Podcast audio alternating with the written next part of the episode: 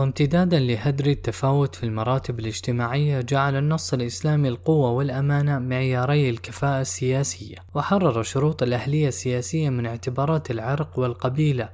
وقد أحسن ابن عبد الهادي الاستدلال بهذه السنن السياسية على أن متقلد المنصب العام من الأمراء ورجال الدولة غير الخليفة لا يشترط له النسب ولا أن يكون قرشيا ولا حرية الأصل فيجوز أن يكون من الموالي ولا الحرية حال الولاية. لكن ابن عبد الهادي تمسك بما تمسك به أغلب الفقهاء. من سوء فهم للأحاديث النبوية فاشترطوا أن يكون خليفة المسلمين من قبيلة قريش في إهدار للقيم الاجتماعية والسياسية الإسلامية التي تضافرت النصوص القرآنية والنبوية عليها. فمسألة اشتراط القرشية التي أطبق عليها جمهور الفقهاء من أخطر أنماط الانحراف عن مبدأ المساواة في الأهلية السياسية ولذلك فهي تحتاج منا وقفة متأملة هنا. لقد أطنب ابن خلدون في التفلسف حول ما دعاه الحكمة في اشتراط النسب القرشي ومقصد الشارع منه فقال الآتي وذلك أن قريشا كانوا عصبة مضر وأصلهم وأهل الغلب منهم وكان لهم على سائر مضر العزة بالكثرة والعصبية والشرف فكان سائر العرب يعترف لهم بذلك ويستكينون لغلبهم. فلو جعل الأمر في سواهم لتوقع افتراق الكلمة بمخالفتهم وعدم انقيادهم. ولا يقدر غيرهم من قبائل مضر أن يردهم عن الخلاف ولا يحملهم على الكرة.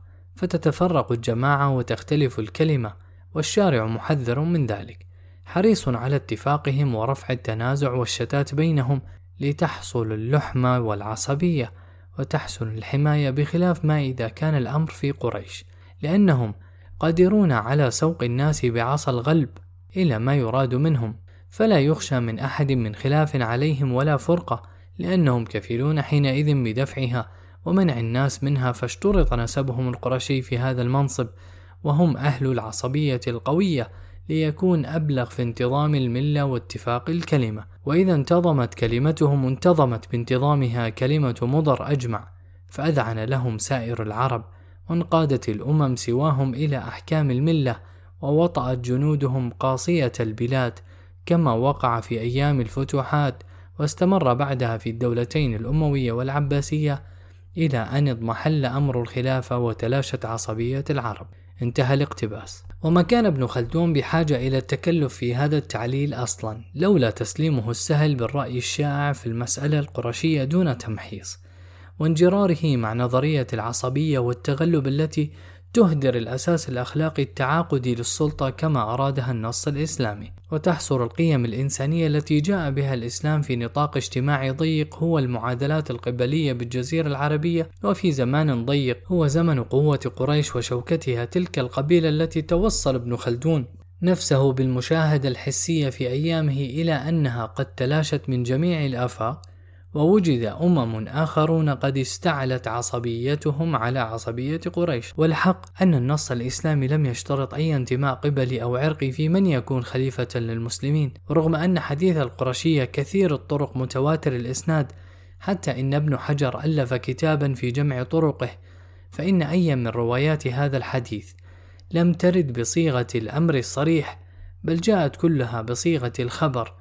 وبعض رواياته يستحيل حملها على الأمر الشرعي مثل رواية الناس تبع لقريش في الخير والشر وأيضا قريش ولاة الناس في الخير والشر والناس تبع لقريش في هذا الشأن مسلمهم تبع لمسلمهم وكافرهم تبع لكافرهم والأئمة من قريش أبرارها أمراء وأبرارها وفجارها أمراء وفجارها فهذه الروايات يستحيل حملها على الأمر بمنطق العقائد والقيم الإسلامية. إذ مقام النبوة يمنع أن يأمر النبي صلى الله عليه وسلم الناس باتباع قريش في الشر أو الكفر أو الفجور فتعين هنا معنى الخبر. وقد أدرك ابن الأثير أن حديث القرشية جاء للخبر لا للأمر فقال معلقا على الحديث. هذا على جهة الإخبار عنهم لا على طريقة الحكم فيهم. ونحى هذا المنحى في فهم أحاديث القرشي العالم الهندي محمد طاهر بن علي الصديقي كما رفض الباقلاني شرط القرشية في الخلافة. ومن اللافت للنظر أن الخليفة الأول أبا بكر الصديق لم يحتج على الأنصار ليلة السقيفة بأي نص قرآني أو نبوي يشرع احتكار قريش للخلافة. رغم الحاجة الماسة لذلك في تلك الليلة التي اختلف فيها المهاجرون والأنصار في اختيار الخليفة حتى كثر اللغط.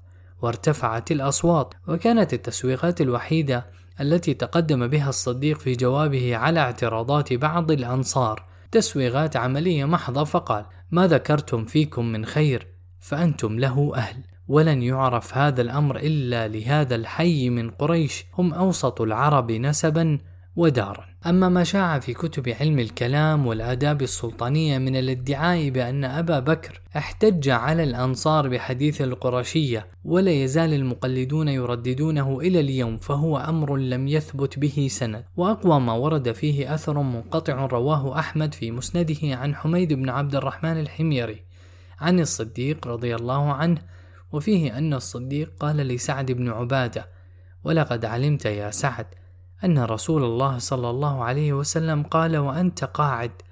قريش ولاة هذا الأمر. والمعروف عند علماء الحديث أن الحميري من صغار التابعين وأنه لم يدرك حياة الصديق ولا بيعة السقيفة وإنما روى عن متأخري ومعمري الصحابة أمثال أبي هريرة وأبي بكرة وابن عمر وابن عباس وقد صرح بانقطاع هذا الأثر. وإرساله ابن حجر من الأقدمين والألباني وأحمد شاكر وشعيب الأرناؤوط من المعاصرين. إن تحويل حديث القرشية من الخبر إلى الأمر وتبني جمهور الفقهاء هذا المنحى في تفسير الحديث يدل على قوة الثقافة القبلية لدى أهل الجزيرة العربية وأثرها في فهم الناس الدين. كما يعبر عن مصلحة سياسية للنخبة القرشية في العصر الأموي والعباسي ومما يدل على الأثر الاجتماعي في ظهور هذا التأويل الفاسد للحديث النبوي أن بعض الفقهاء وسع النظرية القرشية وتشبث بظلالها حتى بعد تلاشي الوجود القرشي. قال زكريا الأنصاري فإن فقد قرشي فكناني ثم رجل من بني إسماعيل ثم عجمي على ما في التهذيب أو جرهمي على ما في التتمة ثم رجل من بني إسحاق. والعجب أن يصل التشبث بشرط القرشية حد التضحية بالشروط الأخلاقية والعملية المنصوصة في الكتاب والسنة. حتى قال أبو حامد الغزالي لم يرد النص من شرائط الإمامة في شيء إلا في النسب. إذ قال إن الأئمة من قريش فأما ما عداه فإنما أخذ من الضرورة والحاجة الماسة في مقصود الإمامة إليها. والغزالي هنا يتجاهل عددا من الآيات القرآنية التي تنص على شروط الكفاءة السياسية كما يتجاهل أحاديث وافرة تنص على شرائط الإمامة وأهمها رضا الأمة عن إمامها واتصافه بصفتي الأمانة والقوة. فاندفاع الغزالي لتسويق خلافة الخليفة العباسي المستظهر بالله الذي من أجله كتب كتابه عن فضائح الباطنية جعله يركز على المسألة القرشية وينسى ما هو أهم وهو الشروط الأخلاقية والعملية للكفاءة السياسية. ولا يلام الغزالي وحده في هذا. فقد فرط جمهور فقهاء المسلمين في شروط الكفاءة السياسية المنصوصة في الكتاب والسنة تشبثا بهذا الشرط القبلي الغريب عن روح الإسلام. حتى قال ابن خلدون وبقي الجمهور على القول باشتراطها وصحة الإمامة للقرشي ولو كان عاجزا عن القيام بأمور المسلمين. وقد لاحظ ابن تيمية تأثير الجاهلية العربية والفارسية في فهم النصوص الشرعية. فقال ضمن رده على قول الشيعة بحصر الإمامة في أهل البيت النبوي وإنما قال من فيه أثر جاهلية عربية أو فارسية وإنما قال من فيه أثر جاهلية عربية أو فارسية. إن بيت الرسول أحق بالولاية لكون العرب كانت في جاهليتها تقدم أهل بيت الرؤساء وكذلك الفرس يقدمون أهل بيت الملك. ولو لم يسلم ابن تيمية بسهولة بالفهم السائد لشرط القرشية في الخلافة لكان أدرك أن لا فرق بين من يحصر الخلافة في البيت النبوي ومن يحصرها في القبيلة النبوية. فكلا الفهمين يخرجان من منبع واحد هو المواريث الاجتماعية والسياسية السابقة على الإسلام وهو منبع لا شأن له بقيم المساواة بين البشر التي جاء بها الإسلام وأعلنها النبي صلى الله عليه وسلم صريحة مدوية في آخر خطبة في حجة الوداع. بل نحن نذهب في قضية المساواة السياسية في الإسلام إلى أبعد مما قال به أي من فقهاء الماضي. فنرى أن اشتراط الإسلام في تولي منصب رئاسة الدولة الإسلامية في الفقه السياسي القديم كان اجتهادا مصلحيا صحيحا في عصره لكنه لم يكن مبنيا على أساس نصي يجعله حكما دائما. فلم يعد الأخذ بهذا الشرط في الدولة المعاصرة منسجما مع قيم الإسلام السياسية وأولاها قيمتا العدل والمساواة بعد أن انفصل المنصب عن الشخص إلى حد كبير في العصر الحديث وأصبحت منظومة القيم والقوانين